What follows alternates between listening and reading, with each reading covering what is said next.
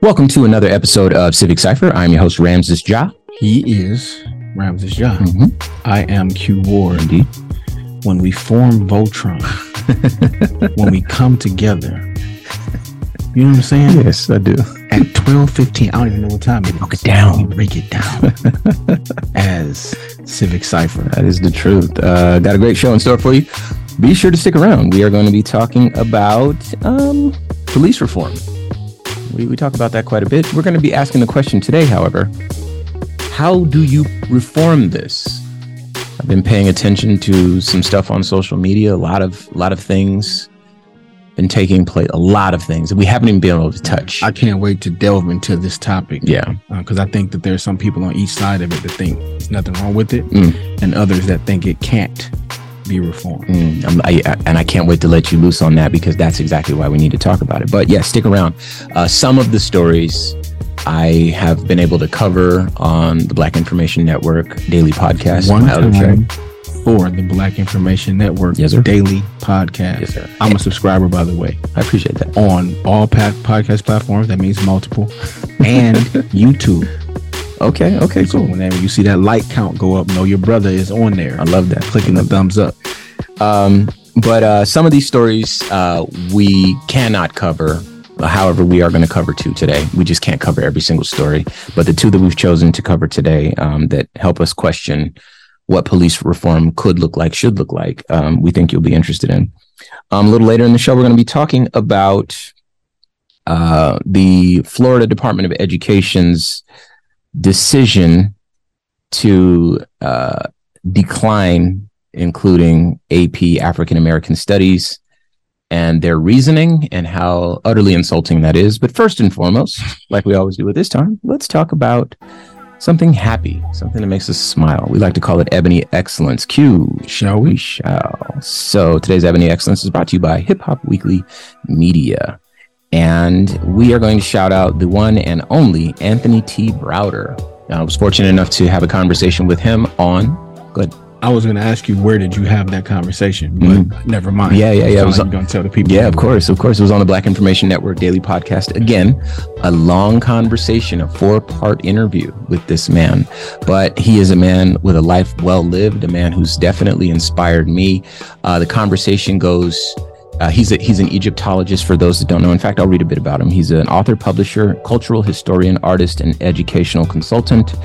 Uh, graduate of Howard University's College of Fine Arts, and has lectured extensively around the world. Um, he is the founder and director of IKG Cultural Resources and has devoted 30 years to researching ancient Egypt, his, Egyptian history, science, philosophy, and culture.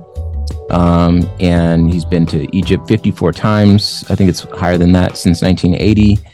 Uh, and he is the first African American to fund, coordinate, fund and coordinate an archaeological dig in Egypt. And he just has tons of insight into the roots of civilization advanced civilization and of course those roots being african roots things that we would not otherwise know about. You think of the greeks you think of the romans but no civilizations that predated those by thousands of years. Were in africa um, our conversation we talk about the the roots of all the Abrahamic religions and how Hmm. those come from Africa. Uh, and I am a, a person who grew up in a Christian household, as is Q. So not trying to change anybody's belief system, but the facts are the facts. And just a wonderful conversation. I implore you to check it out once again on the Black Information Network daily podcast. And again, Ebony Excellence, Anthony T. Browder, you are him. Uh, and we just appreciate you uh, giving back to us so that we can do our job. Yes, indeed. Moving on. All right. How do you reform this? Hmm. This is a question that was posed by Qasim Rashid. He is a person on Instagram who is a potent speaker and a very informed individual. I believe he might be of Middle Eastern descent, uh, something like that. Um, and he is a person who's very passionate about uh, the way people are treated. Um, I, I wouldn't profess to know his religious background, but he is a brother to my people insofar as I can tell, and a brother to all people. And so um, I need you to understand that when he poses this question, it really uh, caused me to think how do you reform this? And so his standard uh, practice is his modus operandi is to tell a story Yeah. on Instagram. He's got the video and everything like that. So he's filming himself and he's, you know, uh, recalling a story that has taken place in the media. Um, an individual was going about their business. They had an interaction with the police. They ended up dead or beat up or whatever, blah, blah, blah. And he exposes the many ways that police uh, abuse their power. Um, he exposes uh, the many ways that um, human beings suffer at the hands of police, and uh, often enough uh, explains why it's unnecessary for there to be human citizen suffering. You know, the people that are supposed to protect and serve are often hurting the citizens. Um, and he points out things that are certainly necessary and then ask the question how do you reform this? And i think a lot of times his point is uh, or rather what he's trying to suggest is that we need to really rethink it not continue to revise it. We can't train these things away. This isn't you know this isn't an isolated incident or a few bad apples. There's so many bad apples. Granted there's so many more police officers that i'm sure do you know fine work but there is a system that disproportionately affects uh, certain groups in this country and a system overall that is broken. And it's really if we're being honest elites uh, wealthier white uh, people in this country who are able to live comfortably under the current system because it almost never affects them in a negative way. And so reform in his opinion based on you know the videos that he makes uh, is something that is not necessarily the best way to go about dealing with this. Um, hence the question how do you reform this right? So um, we're adopting that and we are opening the floor to discussion. We would love for people to come to the table, to this round glass table that we have in the studio here for Civic Cipher, and share with us ideas on how we reform this, ideas that have not been implemented, ideas that have not had their time, their day in the sun to be thoroughly tested and fleshed out. How is it that in 2023, in late January 2023, the things that we were uh, pushing back against in the 60s with the civil rights movement and in the 70s with the Panthers and in the 80s when we were you know getting behind Jesse Jackson who was run for president and we were trying to push back you know as a community against the scourge of crack and you know these these myths and these these these lies and rumors about how we treated our our families and that we abandoned our families as black men or that we were all gangbangers and all this sort of stuff. Um, and then on and on until now, you know, with the Trayvon Martins birthing the Black Lives Matter movement all the way up to 2020 with George Floyd and Breonna Taylor, all the way up to now, these things are still happening. And every single step of the way, there's always been reform. There's always been oversight. There's always all these things. We've already had these conversations. We've already tried these things and they've been, again, they've had their time in the sun for years. So now when we tell these stories, our question is, how do we reform this? And I think that, um, the, the, the idea here is not to like radicalize anyone or anything like that. You know, of course we have our own beliefs. We do our best not to try to impose them, but to just highlight them, Mhm. you know, shed light on our beliefs. Um, we, we do believe the system is broken. We do believe that mm, police reform is kind of a tall order. It doesn't work um, and that we, we need to rethink what it means to be safe in a community, what what that means, and how that looks. And does that mean that the police departments need tanks, or does that mean that we need to invest that tank money into programs uh, that again prevent the necessity of crime in the first place if people have enough money then they're not stealing if people ha- if children have after school programs or you know programs to keep them engaged and you know to, to to help them excel in school are they aren't they less likely to be caught up in juvenile delinquency and, and so forth. These things that make sense. Um, but they never make it past these these talking points where folks who do choose to humor us by engaging in this conversation say the same thing. We need police reform. Now, let's get to the first story. Sorry, I, thank you for letting me paint that picture. Um, but yeah, first things first. This comes from our very own BINnews.com. An Ohio police sergeant has been placed on administrative leave after he was caught on video punching a black woman following a dispute over cheese at a local McDonald's. The incident unfolded on Monday, which would have been January 16th at the time, uh, when Butler Township, Ohio police officers responded to a report of a woman yelling at employees over an order mistake at the fast food chain. She's mad over a 30 cent piece of cheese, a McDonald's employee who called 911 dispatchers, um, per records obtained by KIRO 7 News, which is also the source of um, this content here. Body camera footage shows the woman identified as Latinka Hancock waiting in her car when Sergeant Todd Stanley and Officer Tim Zellers arrived at the scene. When Stanley directed her to fill out a notice for trespassing, she refused. In the footage, Hancock can be seen speaking with police before the encounter became physical, as officers said she resisted arrest. Zellers was caught on body camera footage pointing his taser at Hancock, and Stanley punched the woman in the face three times before pressing her against a police cruiser and putting her ha- handcuffs on. Bystander video also captured the violent arrest, sparking outrage among the community. Okay. So this is what uh, is in the news. This is what was written down. Now we've seen the video. Unfortunately. Um, and for those of you who have not seen the video, um, it is a woman talking to police saying her piece. And she obviously felt like she was right.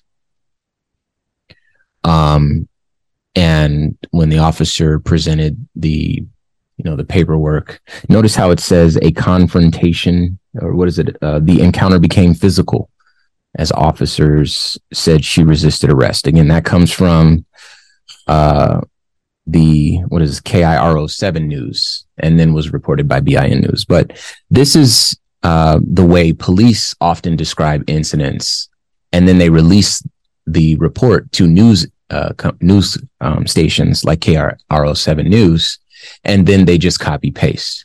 So the encounter became physical implies that both parties were at fault. But I'm here to tell you that there was only one individual that made the encounter physical. Granted, she didn't want to sign the paperwork. That's fine. There are many people, often white, they get pulled over and they say, Hey, buddy, I'm not going to sign that ticket. I did nothing wrong. You're going to take that ticket and shut whatever, you know, you get it, right? I'm not picking on anybody. These are things that I've seen in my own life. I'm sure that you understand this, right? This woman is no different. She feels like, obviously, it's not about 30 cents. It's about the principle. You know, maybe she feels like she paid and she was not. I mean, even if it was about 30 cents, that's her money. If the thing that I bought cost 30 cents, I'm, I'm going to need that. You're right. Exactly. Um, but you know, the officer became very upset with this woman and punched her in the face three times. The woman did not punch him. None of these things happened. And then because of the, the bystander video, the officer can't say some of the other things that they often do say, which some, is some of the things they probably did say in their report. Oh yeah, perhaps. Yeah. But, you know, I remember the, um, it wasn't Philando Castile. It was the the death right before his, where there was an uh, I forget his name. This wasn't in New York. I want to say it was somewhere south of New York, but there was a gentleman, black gentleman, who was at a gas station, and uh, I think he might have been. I, I, I couldn't tell you. You know, these stories are quite commonplace. Sadly, um, but uh, he was. I think he was handcuffed on the ground, and the officers were like, punching and kicking him when he was handcuffed. And because of the angle of the video, the officers came out with a story saying, oh, well, the guy's hands behind his back as he was handcuffed, the guy grabbed my genitalia. And then that gave me license to like beat him up, right?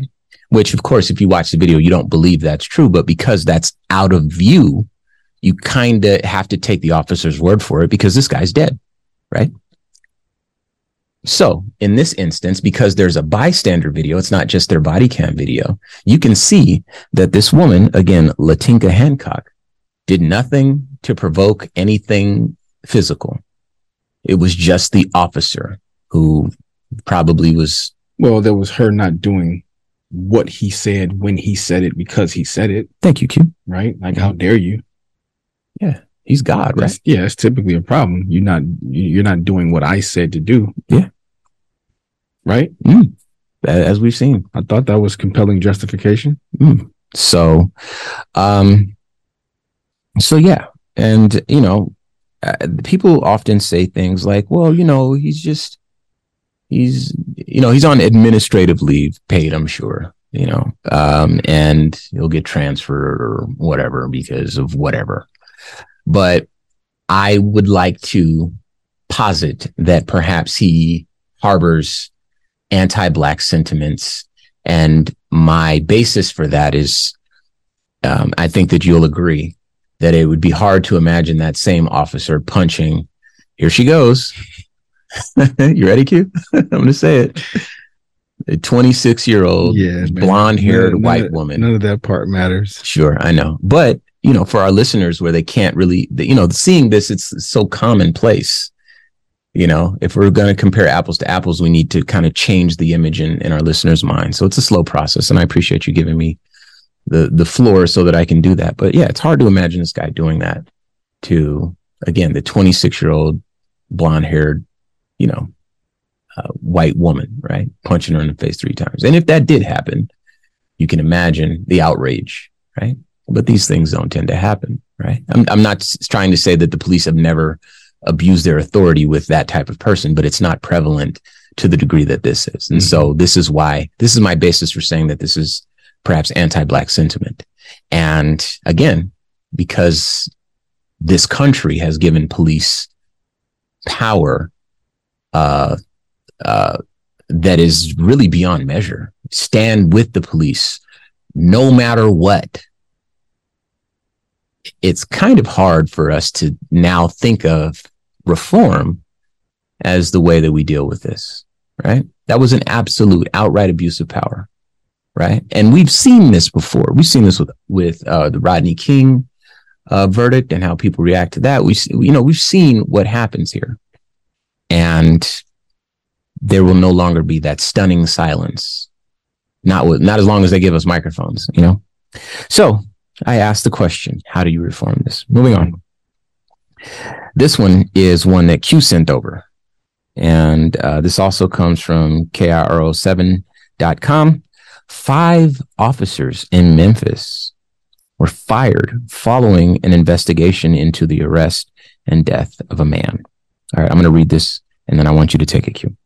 In a news release, Memphis Police Department said on Friday, following the death of Tyre Nichols and a review of their circumstances surrounding the incident, the department decided to fire five. Sorry, the department decided to fire five of its officers. Memphis Police Department said that it was determined that the officers had violated multiple policies that the department has, which include excessive use of force, duty to intervene, and duty to render aid. Memphis Police Department said officers were fired earlier in the day on Friday. They were identified as Tadarius Bean, Demetrius Haley, Emmett Martin III, Desmond Mills Jr., and Justin Smith. Smith and Martin were hired in March 2018. Mills was hired in March 2017. Bean and Haley were both hired in August 2020.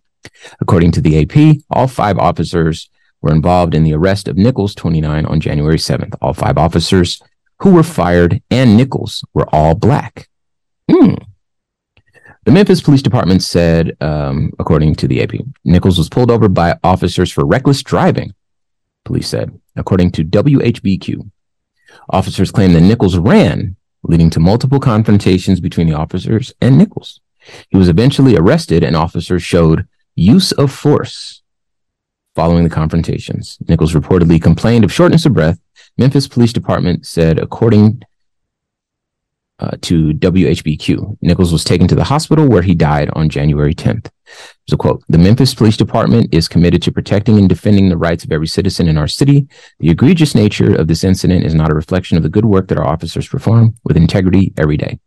Uh, and that quote comes from Memphis Police Department Chief uh, C.J. Davis. Um, and then a civil rights investigation has been reportedly opened by the United States Justice Department, according to the AP. The Tennessee Bureau of, of, Investigation is reportedly looking into the force that was used during the arrest. WHBQ reported that any criminal charges may or may not come as a result of the incident between the officers and Nichols, uh, and those would be announced later on. No further information has been released. And Q, let's get your two cents. May or may not. you know, our our country and its institutions have done probably the most masterful job in history of convincing its subjects, its citizens, its people to fully emotionally invest in its institutions, like the military, like the police, and those institutions, like even its government, uh, beyond reproach, beyond criticism, beyond being held to even the reasonable Standard. minimum accountability standards. Right. So uh, you and I have had conversations long before Civic Cipher existed, but just in general about the types of things that would cause people on the right or people that are racist or people who are, are, are, are not racist, but just don't have the same everyday encounters and struggles that we have. And we used to say things like, man, if it ever came to their door, it would change their minds. But with the mass shootings like uh, that we've witnessed, not even that's true. Mm-hmm. Even when the victims are young white children, people still won't stand up against the gun lobby. That's not even the government. The government. Yeah. Um, so bent on maintaining things that they have been taught are righteous that even with evidence to the contrary they won't change their minds right? So it's hard to think about reform ramses because people often don't look to change things. When they don't see anything wrong with them. And i remember you know back during during our former president's um, time in office, they interviewed this woman and it's just about the type of things that he said. And the the thing that he said during his election, which there's no president, I don't think ever in history that could have had something like that come out and then gone on to win the presidency when he said about just grabbing women by their private parts. Mm-hmm. And they asked this lady at a rally who was a very, very prominent supporter. She had every piece of paraphernalia that ever was ever made on. Mm. And she had her two young daughters with her. And she'd rather rob her daughters of their dignity than denounce her candidate, than denounce her president. When asked about those things that he said and the way that he viewed women and she then turned to her daughters and, and kind of suggested to them that, you know, sometimes that's okay and I was just blown away. Like the zealot like beliefs that a lot of people in this country have cannot be changed by logic or evidence or numbers or anything. So it, it'd be hard to get wholesale buy-in for any type of reform. Because when people said defund the police, a lot of people lost their minds. Yeah, and that wasn't even that like, bad an idea. Why would you say such a thing? And I think I said to you, not jokingly, that being phrased that way is all the runway they need, they need to wiggle yeah. out of it. Yeah.